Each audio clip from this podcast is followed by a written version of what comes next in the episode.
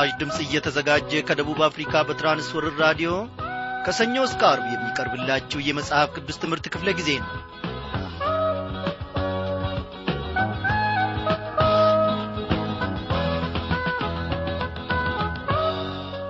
ትላንትን የጠበቀን ዛሬንም ደግሞ ታድጎናልና እግዚአብሔር አምላካችንን እጅግ አድርገን እናመሰግናለን። እንደምናመሻችሁ በጌታ የተወደዳችሁ ክብሯን አድማጮቼ በዛሬው ምሽት ክፍለ ጊዜ ጥናታችን እንደ ተለመደው ተከታታዩን የኦሪት ዘጸአት መጽሐፍ ጥናታችንን ከምዕራፍ አሥራ ሁለት እንቀጥላለን። እግዚአብሔር አምላካችን ታላቅ ነው። ዝማሬ አለን። እነሆኝ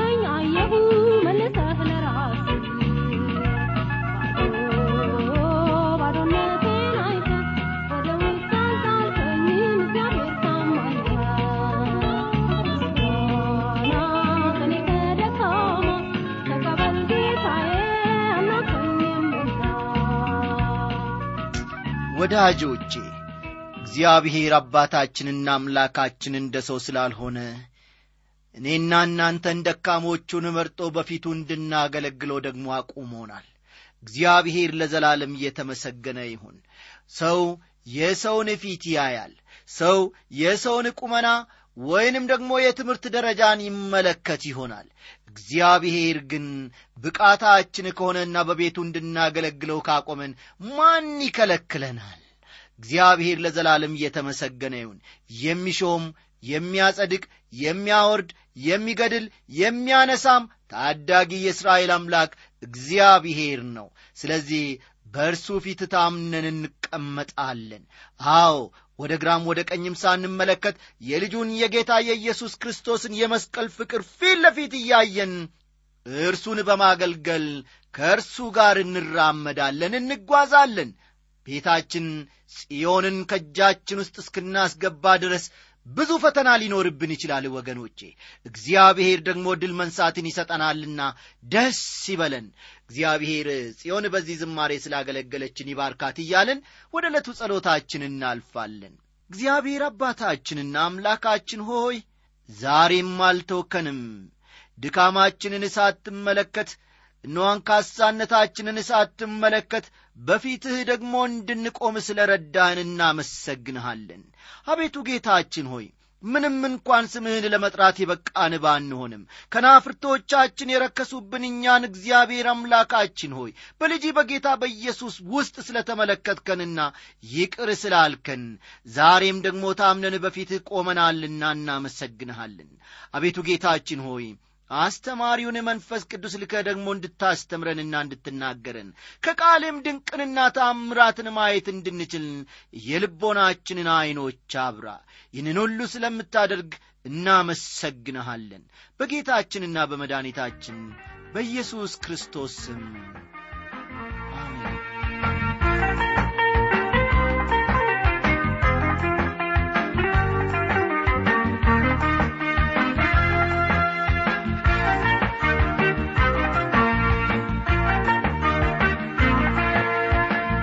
አድማጮቼ ኦሪት ዘጸአት ምዕራፍ አሥራ ሁለት የእስራኤል ሃይማኖት ዓመት ጅማሬን እንዲሁም ደግሞ የፋሲካን በዓል ምስረታ በተመለከተ ጠለቅ ያለ ትምህርት ስንመለከት ነበረ።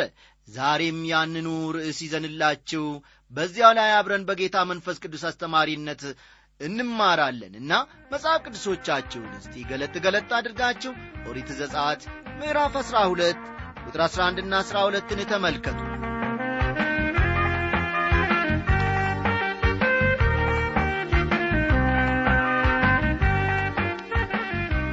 ወገቦቻችሁን ታጥቃችሁ ጫማችሁን በእግራችሁ በትራችሁንም በእጃችሁ አድርጋችሁ እንዲህ ብሉት ፈጥናችሁም ትበሉታላችሁ። እርሱ የእግዚአብሔር ፋሲካ ነው። እኔም በዚያች ሌሊት በግብፅ አገር አልፋለሁ። በግብፅ አገር ከሰው እስከ ድረስ በኩርን ሁሉ ገላለሁ በግብፅ ማማልክት ሁሉ ላይ እፈርድባቸዋለሁ። እኔ እግዚአብሔር ነኝ ይላል። ወዳጆቼ ሆይ ወደ ክርስቶስ ስትመጡ ወገባችሁን በእውነት ታጥቃችሁ ከዓለም ለመውጣት መዘጋጀትና ወደ እርሷም ደግሞ ላለመመለስ መወሰና አለባችሁ። አንድ ሰው ተለውጫለሁ እያለ ነገር ግን በዓለም ውስጥ በኀጢአት ኑሮ ቢቀጥል ይህ ሰው በእውነት ተለውጧል ብዬ እኔ አበባ አላምንም። ይህ ማለት አንድን ክርስቲያን በፍጹም ኀጢአት አይነካውም ማለት ሳይሆን ነገር ግን ኀጢአት የዚያ ክርስቲያን ባሕሪና ገዢ ሊሆን አይችልም ማለት ነው። እኔ በነበርኩበት ከተማ የአልኮል መጠጦችን እየሸጠች የምትተዳደር አንዲት ሴት ከለታት አንድ ቀን ጌታ ኢየሱስን እንደ ግላ ዳኟ አድርጋ ተቀበለች ከዚያም በኋላ አንድ ቀን የጠራችኝና ይህን የአልኮል መጠጦች ንግድ መቀጠል እንደማትፈልግ ነገረችኝ። እንዲህም አለችኝ ጋሻ አበበ እንዲያው መዶሻ ወስደሽ እነዚህን ጠርሙሶች ሁሉ ስበሪያቸው ቢሉኝ እንዲያውን የልሙትሎ እንክትክት አድርጌ እሰባብረዋለሁ አለችኝ። ያላት ንብረት ይህ ብቻ መሆኑን አይቼ በእጇ ያለውን ከምታጠፋ ይልቁን ሸጣ ገንዘቡን እንድታገኝና ከዚያም በኋላ እንድትተው ነገርኳት። ይህቺ ሴት ወገኖቼ ዛሬ በጣም ጠንካራና ትጉ ክርስቲያን ናት። ወዳጄ ሆይ የበጉ ደም በቤትህ መቃኖች ላይ የተቀባ ከሆነ ከግብፅ ትወጣለ ወገብህን በሚገባ ታጥቀ የመሥዋዕቱን በግ በመብላት ከግብፅ ልትወጣና ወደ ተስፋይቱ አገር ልትሄድ ሁልጊዜ የተዘጋጀ መሆን አለብህ በጣም ታላላቅና ጠቃሚ ናቸው በሚባሉ የግብፃውያን አማልክቶች ላይ እግዚአብሔር የተለያዩ መክሰፍቶችን ሰዷል። አሁን በዚህ የመጨረሻ መክሰፍት የግብፅ አማልክቶች ለመሥዋዕትነት የሚፈልጉትን የበኩር ሁሉ እግዚአብሔር ይወስዳል ማለትም ይገላል ፈርዖንና የግብፅ አማልክቶች ይህንን የመጨረሻ መክሰፍት በፍጹም ሊቋቋሙት አይችሉም። በቤቶቻቸው ላይ ደም የቀቡትን እስራኤላውያንን ግን መክሰፍቱ ከቶ አይነካቸውም ቁጥር አሥራ ሦስትን ተመልከቱ ደሙን ባላችሁበት ቤቶች ምልክት ይሆንላቸዋል ደሙንም ባየው ጊዜ ከእናንተ አልፋለሁ። እኔም የግብፅን አገር በመታው ጊዜ መክሰፍቱ ለጥፋት አይመጣባችሁም ይላል። በዚህ ቁጥር እንደምንመለከተው እስራኤላውያን የዳኑት የአብርሃም ዘር ስለሆኑ አይደለም። ግብፃውያንም ለእግዚአብሔር ቢታዘዙ ኖሮ ይድኑ ነበር ብዬ አስባለሁ። የደህንነቱ ምስጢር ያለው በሚቀጥሉ አርፍተ ነገር ውስጥ ነው። እግዚአብሔርም አለ ደሙንም ባየው ጊዜ ከእናንተ ምን ሆናለሁ አለ። አልፋለሁ ይላችኋል ማንም ሰው ሊድን የቻለው ማድረግ የሚችለውን የሚሻል ነገር ስላደረገ ወይንም ቅንና ታማኝ ሆኖ ስለተገኘ ወይንም ደግሞ ወገኖቼ መልካም ሰው ስለሆነ አይደለም። እግዚአብሔርም ደሙንም ባየው ጊዜ ከእናንተ አልፋለሁ አለ። እስራኤላውያን ደሙ በመቃኖቻቸው እንዳለና እንዳልጠፋ ለማየት በምሽት ወጥተው በመቅበዝበዝ ምትክ በመታመንና በእምነት በቤቶቻቸው አርፎ መቀመጥ ነበረባቸው። የዳኑት ስለተገረዙ ወይም የሃይማኖት ማኅበር አባላት ስለሆኑ ሳይሆን በደሙ ስለተከለሉ ነው። መልአኩ ሲመጣ መስኮቶቻቸውን ከፍተው እኛ እኮ እስራኤላውያን ጥሩና መልካም ምግባር ያለን ሰዎች ነን ብለው ለሞት መልአክ መናገር አልተገባቸውም። እግዚአብሔር ያለው ደሙን ባየው ጊዜ ከእናንተ አልፋለሁ ነው ያለው። ሌላ ተጨማሪ ነገር አያስፈልግም። በዚያን ምሽት የዳኑት እግዚአብሔርን አምኖ ለቃሉ ታዘው ደሙን በመቃኖቻቸው ላይ የቀቡ ሁሉ ናቸው። ሁሉን ነገር ፍጹም በሆነ ሁኔታ ባልረዳም እግዚአብሔር እንደ ተናገረ አምናለሁ። በመስቀል ላይ ለኀጢአቴ ሲል የፈሰሰው የክርስቶስ ደም ብቻ እንደሚያድን እግዚአብሔር ይናገረኛል። እኔም በዚህ ቃል አምናለሁ ወገኖቼ። እግዚአብሔር ደሙንም ባየው ጊዜ ከእናንተ ምን አደርጋለሁ አለ? አልፋለሁ አላቸው። አዎ ደሙንም ባየው ጊዜ ከእናንተ አልፋለሁ በሚልበት ሰዓት በመቃኖቻቸው ላይ የተቀባው ደም ልዩ የሆነ የአስማት ወይም የጥንቆላ ኃይል አለው ማለት አይደለም በመጽሐፍ ቅዱስ ውስጥ ከመጀመሪያ ጀምሮ እስከ መጨረሻው ድረስ የተጠቀሰ አንድ ሕግ አለ። እርሱም ደም ሳይፈስ ሥርዓት የለም የሚል ነው። እግዚአብሔር ኀጢአትን እያየ በጭፍን ወይም በግድ የለሽነት አያልፍም። የእግዚአብሔር ቃል በግልጽ ኀጢአት የምትሠራ ነፍስ እርሷ ትሞታለች ይላል። የኀጢአት ዋጋ ሞት በሁላችን ላይ አለ። ነገር ግን እግዚአብሔር ማሪና ይቅርባይ ስለሆነ ጻዲቁ ኢየሱስ የእኛን የበደለኞችን ፍርድ ተቀበለ። እስከ ክርስቶስ ድረስ ብዙ ጠቦቶች ለኀጢአት መሥዋዕትነት ታርደዋል። ኢየሱስ ክርስቶስ ግን ለአንዴና ለመጨረሻ የዓለምን ኀጢአት የሚያስወግድ የእግዚአብሔር በግ ነው ተባለ። ዮሐንስ 1 ቁጥር 29ን ይመለከቷል። ኢየሱስ ክርስቶስን ከተቀበልን በኀጢአታችን ምክንያት ከሚገባን ፍርድ ድነናል ማለት ነው። በዚያች ሌሊት በግብፅ አገር ደሙ ባልተረጨበት ቤት ሁሉ ማለትም በዚህ ደም ባልተጠበቀ ቤት ሁሉ የበኩር የሆነ ሁሉ በሞት መክሰፍት ሞተዋል ወይም ተመትተዋል። ደሙ በመቃኖቹና በጉበኖቹ ላይ በመቀባቱ የሞት መክሰፍት እንደማይነካቸው እስራኤላውያን ማመን ነበረባቸው። እንደዚያው የኢየሱስ ክርስቶስ ደም ለእኛ የሚሠራው በእምነት ስንቀበለው እንደሆነ ከዚህ ክፍል በትክክል ማረጋገጥ ይቻላል አሁን የፋሲካ በዓል ይጀምራል። በዘሌዋውያን መጽሐፍ ውስጥ ለፋሲካና ለቂጣ በዓላት አከባበር ዝርዝር መመሪያዎች ተሰጥተዋል። እነዚህ ሁለቱ በዓላት የተያያዙና በመከታተል የሚከበሩ ናቸው። እነዚህን ደግሞ ከዘጻት ምዕራፍ 12 ከቁጥር 14 እስከ 16 ስለ ፋሲካ በዓል አከባበር የሚናገረውን መመልከት ትችላላችሁ። ከቁጥር 14 እስከ 16 ይህ ክፍል ስለ በዓሉ አከባበር የተሰጠው መመሪያ ከሞት መልአክ ማለፍና ከእስራኤላውያን ደህንነት ጋር እጅግም የተቆራኘ አይደለም። ይህ በዓል የቤተሰብ አባላት በቤተሰብ ውስጥ ኅብረታቸውን የሚገልጹበት በዓል ነው። የእግዚአብሔር ትእዛዝ ስለሆነ በዓሉን ማክበር አለባቸው። በዓሉን ማክበሩ እንደ ግዳጅ ብቻ የሚያዩት ሳይሆን ትልቅ ዕድልም ነው። ከእርስ በርሳቸው ጋር ኅብረት ቢኖራቸው ከእግዚአብሔርም ጋር ኅብረት ይኖራቸዋል ቁጥር 17ን ተመልከቱ። እስራኤላውያን ከግብፅ ከወጡ በኋላ ይህንን እርሾ የሌለበትን እንጀራ በምድረ በዳ ጉዞ ወቅት ለሰባት ቀናት በተከታታይ በልተዋል። ይህ እንጀራ እርሾ የማይገባበት መሆኑን ግን አስታውሱ ወገኖቼ እርሾ ያለበትን እንጀራ የሚበሉ ከእስራኤል ማኅበር ተለይተው ይጠፋሉ። ቁጥር 19ና 20ንም እንዲሁ ተመልከቱ። በዚህ ክፍል ውስጥ እርሾ የሚል ቃል ተጠቅሶም እናገኛለን። እርሾ የሚለው ቃል ከቁጥር 14 እስከ ባሉት ቁጥሮች ውስጥ ስምንት ጊዜ ተጠቅሶ እናገኛለን። በመጽሐፍ ቅዱስ ውስጥ በብዙ ስፍራ እርሾ የክፋትና የአመፅ ምሳሌ ሆኖ እናገኘዋለን። በማቴዎስ ምዕራፍ 13 ቁጥር 33 እስኪቦካ ድረስ ሴት ወስዳ በሦስት መስፈሪያ ዱቄት የሸሸገችው እርሾ ምሳሌ ተጠቅሷል። ያ እርሾ የወንጌል ሳይሆን የክፋት ምልክት ነው ወገኖቼ። አንዳንዶቻችሁ ይህንም በተመለከተ ደብዳቤ ጽፋችሁ የምትጠይቁ ትኖራላችሁ።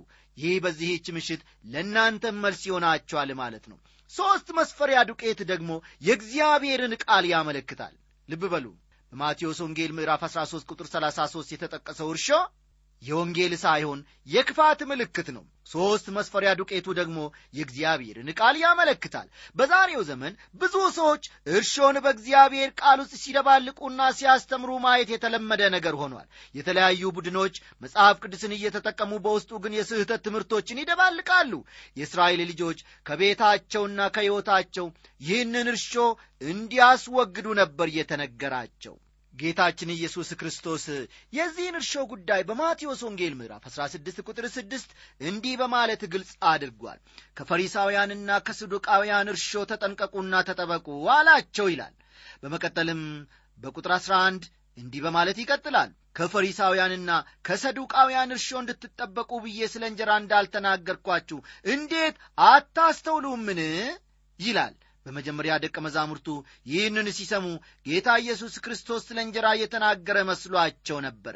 በኋላ ግን ክፉ ስለ ሆነው ስለ ፈሪሳውያን ትምህርት እየተናገረ እንደሆነ አስተዋሉ በእርግጥ እርሾ ያልገባበት እንጀራ ለመብላት ጣፋጭ አይደለም። በዛሬው ጊዜ ብዙ ሰዎች ጠንከር ያለ የመጽሐፍ ቅዱስ ጥናት ንጹሕና ያልተቀየጠውን የእግዚአብሔርን ቃል አይወዱም። ብዙ ሰዎች ወደ ቤተ ክርስቲያን መሄድ የሚፈልጉት ከሌሎች ጋር ለመገናኘት ሙዚቃ ለመስማት የሚያነቃቃቸውን ቃል ብቻ ለመስማት እንጂ የእግዚአብሔርን ቃል ሊሰሙና ሊቀበሉ ሊያደምጡ በልባቸውም ውስጥ ሊያኖሩ አይደለም። እገሌ እንዴት ሰበከ? ትምህርቱ እኮ ቀዝቃዛ ነው ፈዛዛ ነው እያሉ ይህንንና ያንን የመሳሰሉትን ብዙ ነገሮችን ሲናገሩ እንሰማቸዋለን። አንድ ጊዜ በቂጣ በዓል ወቅት በእስራኤል አገር ውስጥ ነበርኩ አሉ። ዕውቁ የመጽሐፍ ቅዱስ ምሁር ዶክተር መጊም በዚያን ምሽት አሉ። በዚያን ምሽት እርሾ ያልገባበትን ዳቦ ሰጡኝ። በጣም ደስ ብሎኝ ብዙ በላሁኝ። በበዓሉም ዕለት ድካም አልተሰማኝም። ምን ዐይነት አስደናቂ ምሽት ነበር ያሳለፍ ነው በዓሉ ሲያበቃ እርሾ ያለበትን ዳቦ አመጡልን እርሾ የሌለበት ዳቦ እርሾ እንደሌለበት ዐይነት ጣፋጭ አይደለም። ወገኖቼ ምንም እርሾ ያልገባበት የእግዚአብሔር ቃል ግን ለእግዚአብሔር ልጅ ጥሩ ምግብ ነው። መንፈሳዊ ያልሆነ ተፈጥሮአዊ ሰው ግን እርሾ ያለበትን ነገር ይወዳል ሲሉ ተናገሩ። እውነታቸውን ነው ወገኖቼ። እኔም ይህንን ቃል ብደግም ደስ ይለኛል። አዎ ምንም እርሾ ያልገባበት የእግዚአብሔር ቃል ግን ለእግዚአብሔር ልጅ ጥሩ ምግብ ሲሆን መንፈሳዊ ያልሆነ ተፈጥሮአዊ ሰው ግን እርሾ ያለበትን ነገር ዘወትር አሳዶ ማግኘትን መብላትንና መጠጣትን ይወዳል። ቁጥር 22ና 23ን ጊዜ ሲኖራችሁ በኋላ ተመልከቱ። እስራኤላውያን ደሙን በቤቱ መቃኖች ላይ እንዴት እንደቀቡት አስተውላችሁ ተገርማችሁም ታውቃላችሁን? ሂሶጵ በዓለት ዙሪያ የሚያድግ ቀለል ያለና ትንሽ ተክል ነው እስራኤላውያን ደሙን በመቃኖቹ ላይ ለመርጨት የተጠቀሙት ይህንን ተክል ነበረ። እንደኔ አመለካከት ሂሶጵ እምነትን ያመለክታል። ልብ በሉ እንደኔ አመለካከት ሂሶጵ እምነትን ያመለክታል። የክርስቶስ ኢየሱስ ደም በልብህና በሕይወትህ የሚዋሃደው በእምነት ነው ወገኔ ሆይ። ጌታ ኢየሱስ ክርስቶስ ለአንተ ሲል በመሞቱ ያደረገልህን በእምነት ትቀበላለን አስረኛው መቅሰፍት የበኩር መሞት ነው ይህ መቅሰፍት በግብፅ ምድር ላይ ሊያልፍ ያለው የመጨረሻው መቅሰፍት ሲሆን ለግብፃውያንም የመጨረሻ ፍርድ ነው። አስቀድሞ እንደ ተመለከትነው ይህ መቅሰፍት ከመምጣቱ በፊት እግዚአብሔር የራሱን ሕዝብ ሲያዘጋጅ ነበረ። እስራኤላውያን ይኖሩበት የነበረውን የጌሴም አገር የቀደሙት መክሰፍቶች እንዳልነኩት ተመልክተናል። አሁን ከሚመጣው መክሰፍት የጌሴም ምድር ሆነ ሌላ ምድር ማምለጥ የሚችሉት በበሮቻቸው መቃን ላይ ደም ሲቀቡ ብቻ ነው። የእስራኤላውያን ምሳሌ የተከተለ ግብፃዊ ቢኖርና በእግዚአብሔር ታምኖ ደምን በበሩ መቃኖች ላይ ቢቀባ በቤቱ ያለው በኩር ከሞት መልአክ ይድናል ብዬ አምናለሁ። ከዚህ ሐሳብ ተነስተን አንድ ነገር እንድናይ እፈልጋለሁ የየትኛውም ቤተ ክርስቲያን አባላት መሆናችንን ጌታ ኢየሱስ ክርስቶስ የማይጠይቅበት ቀን ሲመጣ ሁላችንም እንገረም ይሆናል። ወገኖቼ ሆይ አንተ የሙሉ ወንጌል ቤተ ክርስቲያን አባል አንቺ ደግሞ የመሠረተ ክርስቶስ ነ አንተኛው ደግሞ የመካነ ኢየሱስ ወይም የመሳሰሉት መባባሉ ያን ጊዜ ፈጽሞ አይኖርም። ጌታ ኢየሱስ ክርስቶስን የግል አዳኛ አድርገህ ከተቀበልክ ወገኔ ሆይ የእግዚአብሔር መንፈስ በቅዱሳን ኅብረት ውስጥ ስለ ጨመረ አንተ የእውነተኛዋ ቤተ ክርስቲያን አባል ነህ። ከቁጥር 29 እስከ 30 ያለውን ተመልከቱ። በዚህ ክፍል የምንመለከተው የመጨረሻው ፍርድ መክሰፍት ያነጣጠረው በእያንዳንዱ ግብፃዊ ቤት በኩር ላይ መሆኑን ነው። እስካሁን ድረስ ባሉት መክሰፍቶች የሰው ሕይወት በእንዲህ ዐይነት በሚያስደነግጥ ሁኔታ አላለፈም ነበረ። አሁን ግን እግዚአብሔር በኩርን ሁሉ በሞት ቀጣ። ነገር ግን እግዚአብሔር ነፍሰ ገዳይ ነው እንዳትል በዚህች ምሽት ላስጠነቅቅ እፈልጋለሁ ወገኔ ሆይ። እግዚአብሔር ይሰጣል እግዚአብሔር ይነሳል የእግዚአብሔር ስም የተባረከ ይሁን። ሕይወትን የፈጠረው እርሱ ሊወስዳትም ሥልጣን አለው። እግዚአብሔር የሚያደርገውን ሁሉ በዓላማውና በቅዱ መሠረት የሚያደርግ ጌታ ነው። የሚከለክል የሚያስፈራራውም አንዳች ምንም ነገር የለም። እስራኤላውያን ከግብፅ ምድር ስለ መውጣታቸውን የሚያወሳውን ክፍል የምንመለከተው ደግሞ ቁጥር 31 ና 32 ነው። ቁጥር 31 ና 32 እስራኤላውያን ከግብፅ ምድር መውጣታቸውን ያወሳል እስካሁን ድረስ ፈርዖን የሙሴን ጥያቄ ሰምቶ እስራኤልን ለመልቀቅ ፈቃደኛ አልነበረም። ነገር ግን ይህ መቅሰፍት ወደ ቤቱ ገብቶ የራሱን ልጅ ሲመታ ፈርዖን በመጨረሻ ተስፋ ቆረጠ። እንደምናውቀው እግዚአብሔር ከፈርዖን ጋር ድርድር የጀመረው የግብፅን በኩር በመምታት ሳይሆን የአሮንን በትር በማድረግ ነበረ። ፈርዖን ልክ በመጀመሪያ የእግዚአብሔርን ኃይል ተገንዝቦ እስራኤልን ቢለቅ ኖሮ ይህ ሁሉ የመክሰብት ፍርድ ባልደረሰበትም ነበረ። ስለዚህ ለደረሰበት ፍርድ ሁሉ ተጠያቂው ፈርዖን ራሱ ነው። ቁጥር ሰላሳ ሦስትን እስቲ እናንብበው። ግብፃውያንም ፈጥነው ከምድሩ ይወጡ ዘንድ ሕዝቡን ያስቸክሏቸው ነበረ ሁላችን እንሞታለን ብለዋልና ይላል። ግብፃውያን በምድራቸው ላይ የወረደው የእግዚአብሔር ፍርድ ማብቂያው የት ላይ እንደሆነ አላወቁም። እግዚአብሔር በኩር የሆነውን ሁሉ ወስዶባቸዋልና የሚቀጥለው ምን ይሆን የሚል ጥያቄ ሳድርባቸው አልቀርም ምናልባት እግዚአብሔር በራሳቸው ሞት እንዳመጣባቸው ስለ ሕይወታቸው ስለ ፈሩ ፈርዖንና ሕዝቡ እስራኤል ምድሪቱን እንዲለቁ አስቸኰሏቸው እስራኤልም ግብፅን ይለቁ ዘንድ የእግዚአብሔር ፈቃድ ሆነ። ቁጥር 34 ና 35 ሕዝቡም ሊጡን ሳይቦካ ተሸከሙ ዋቃውንም በልብሳቸው ጠቅልለው በትከሻቸው ተሸከሙት። የእስራኤልም ልጆች ሙሴ እንዳዘዘ አደረጉ።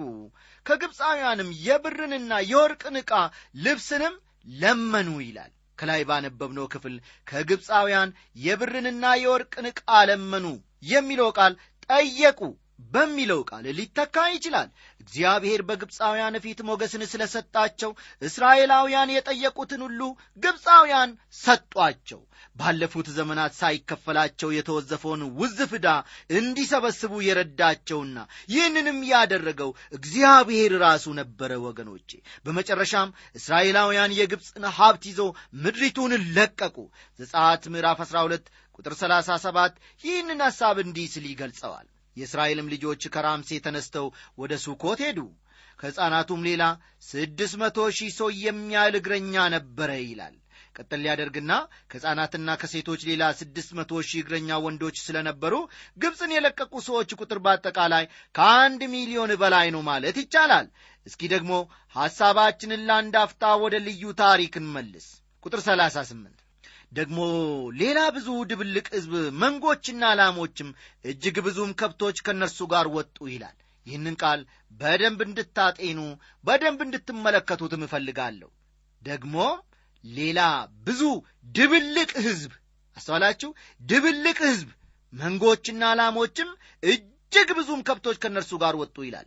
የሚያስገርመው ነገር ወገኖቼ ቢኖር ከእስራኤላውያን ጋር ሆነው ብዙ አይነት ድብልቅ ሕዝብ ግብፅን ለቀዋል። በእርግጥ እስራኤላውያን በምድረ በዳ ሲጓዙ እነዚህ ሕዝቦች ብዙ ችግር ፈጥሮባቸዋል። ለእስራኤላውያን የእግዚአብሔርን ፈቃድ እንዳይፈጽሙ እንቅፋትም ሆኖባቸዋል። ለእኔና ለእናንተ አሁን በዚህች ምሽት ወገኖቼ ድብልቅ የሆነብን የእግዚአብሔርን ሐሳብ እያሳተ ወደ ዓለምና ወደ ሥጋ የሚወስድብን ነገር ምንድን ነው የእግዚአብሔርን ፈቃድ እንዳናገለግል በፈቃዱ እንዳንወጣ በፈቃዱ እንዳንገባ ፈቃዱንም ደግሞ በቅንነትና በታማኝነት እንዳናገለግል።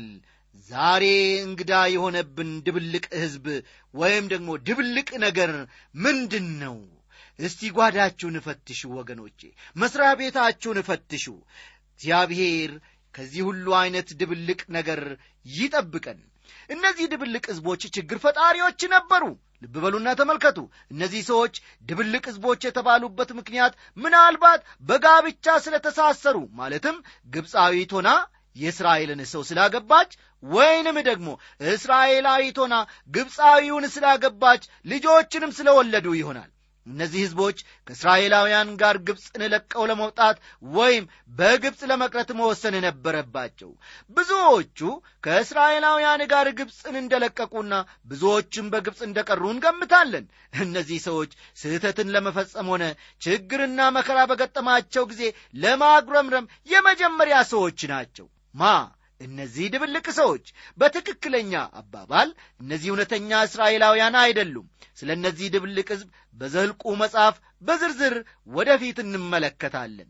ዛሬ በቤተ ክርስቲያን ውስጥ ችግር የሚፈጥሩ ሰዎች ወደ ቤተ ክርስቲያን የሚመጡ ነገር ግን ያልተለወጡ ከዓለምም ከቤተ ክርስቲያንም ሆኑ የሆኑ ድብልቅ ሕዝቦች ናቸው። ለብዙ ዓመታት በቤተ ክርስቲያን ውስጥ ወገኖቼ ኖር ያለው አገልግያለሁም። በእነዚህ ዓመታት ሁሉ እውነተኛ የእግዚአብሔር ልጆች የሆኑት ችግር ሲፈጥሩ በፍጹም እኔ አበባ አላየውም እስራኤላውያን ግብፅን የለቀቁበት ታሪክ እንዲህ ሲል ይቀጥላል። ከቁጥር 39 እስከ 42 ያለውን ተመልከቱ። ከግብፅም ከእነርሱ ጋር የወጡትን ሊጥ ጋገሩ አልቦካም ነበርና ቂጣ አደረጉት። ግብፃውያን በመውጣት ስላስቸኰሏቸው ይቆዩ ዘንድ አልተቻላቸውም ስንቅም አላሰናዱም ነበረ የእስራኤልም ልጆች በግብፅ ምድር የተቀመጡት ዘመን አራት መቶ ሰላሳ ዓመት ነው። እንዲህም ሆነ። አራት መቶ ሰላሳ ዓመት ከተፈጸመ በኋላ በዚያን ቀን የእግዚአብሔር ሰራዊት ሁሉ ከግብፅ ምድር ወጣ። ይህቺ ሌሊት ከግብፅ ምድር ስላወጣቸው ለእግዚአብሔር የተጠበቀች ናት። ይህቺ ሌሊት በእስራኤል ልጆች ሁሉ ዘንድ እስከ ልጅ ልጃቸው ድረስ ለእግዚአብሔር የተጠበቀች ናት ይላል በእስራኤላውያን ዘንድ የሚከበረው ታላቁ የፋሲካ በዓል የእስራኤል ልጆች ከግብፅ ምድር ከባርነት ነፃ የወጡበትን ጊዜ ያሳስባል። ይህንን እግዚአብሔር አምላክ ያደረገላቸውን ድንቅ ሥራ እስከ ዘመን ፍጻሜ ድረስ ፈጽሞ ሊረሱት አይችሉም። ቁጥር 47 ና 48 እናንብብ። የእስራኤልም ጉባኤ ሁሉ ያድርጉት። እንግዳ ሰውን በመካከላችሁ ቢቀመጥ ለእግዚአብሔርም ፋሲካን ሊያደርግ ቢወድ አስቀድሞ ወንድ ሁሉ ይገረዝ ከዚያም ወዲያ ይቅረብ ያድርግም እንደ አገር ልጅም ይሆናል። ያልተገረዘ ሁሉ ግን ከእርሱ አይብላ ይላል። ከእግዚአብሔር ሕዝብ ጋር ራሳቸውን በእምነት ያዋሃዱ ሰዎች ብቻ የዚህ በዓል ተካፋዮች ይሆናሉ። አሕዛብ የሆነ ሰው በእምነት የእስራኤል ማኅበር አባል መሆንና ፋሲካን ማድረግ ቢፈልግ ተቀባይነት አለው። ከቁጥር 49 እስከ 51 ያለውን ተመልክተን የዛሬውን ትምህርታችንን እንደመድማለን ለአገር ልጅ በእናንተ መካከልም ለሚቀመጡ እንግዶች አንድ ሥርዓት ይሆናል። የእስራኤልም ልጆች ሁሉ እንዲሁ አደረጉ። እግዚአብሔር ሙሴንና አሮንን እንዳዘዘ እንዲሁ አደረጉ። በዚያም ቀን እግዚአብሔር የእስራኤልን ልጆች ከሰራዊታቸው ጋር ከግብፅ ምድር አወጣ ይላል። ከግብፅ ምድር የወጡትን እስራኤላውያን የቀይ ባሕርና የምድረ በዳ ልምምዳቸውን ስናጤን ወገኖቼ ዛሬ ከክርስቲያን መንፈሳዊ ሕይወት ጋር የሚመሳሰሉትን ብዙ ትምህርቶች ማግኘት እንችላለን።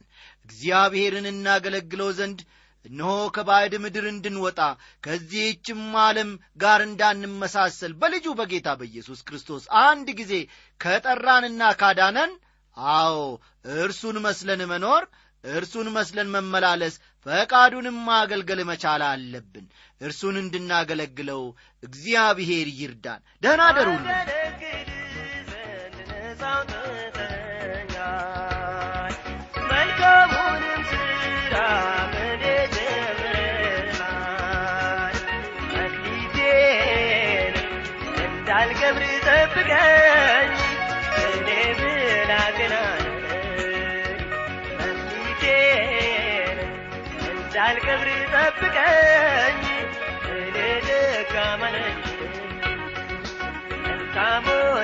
መልካሙን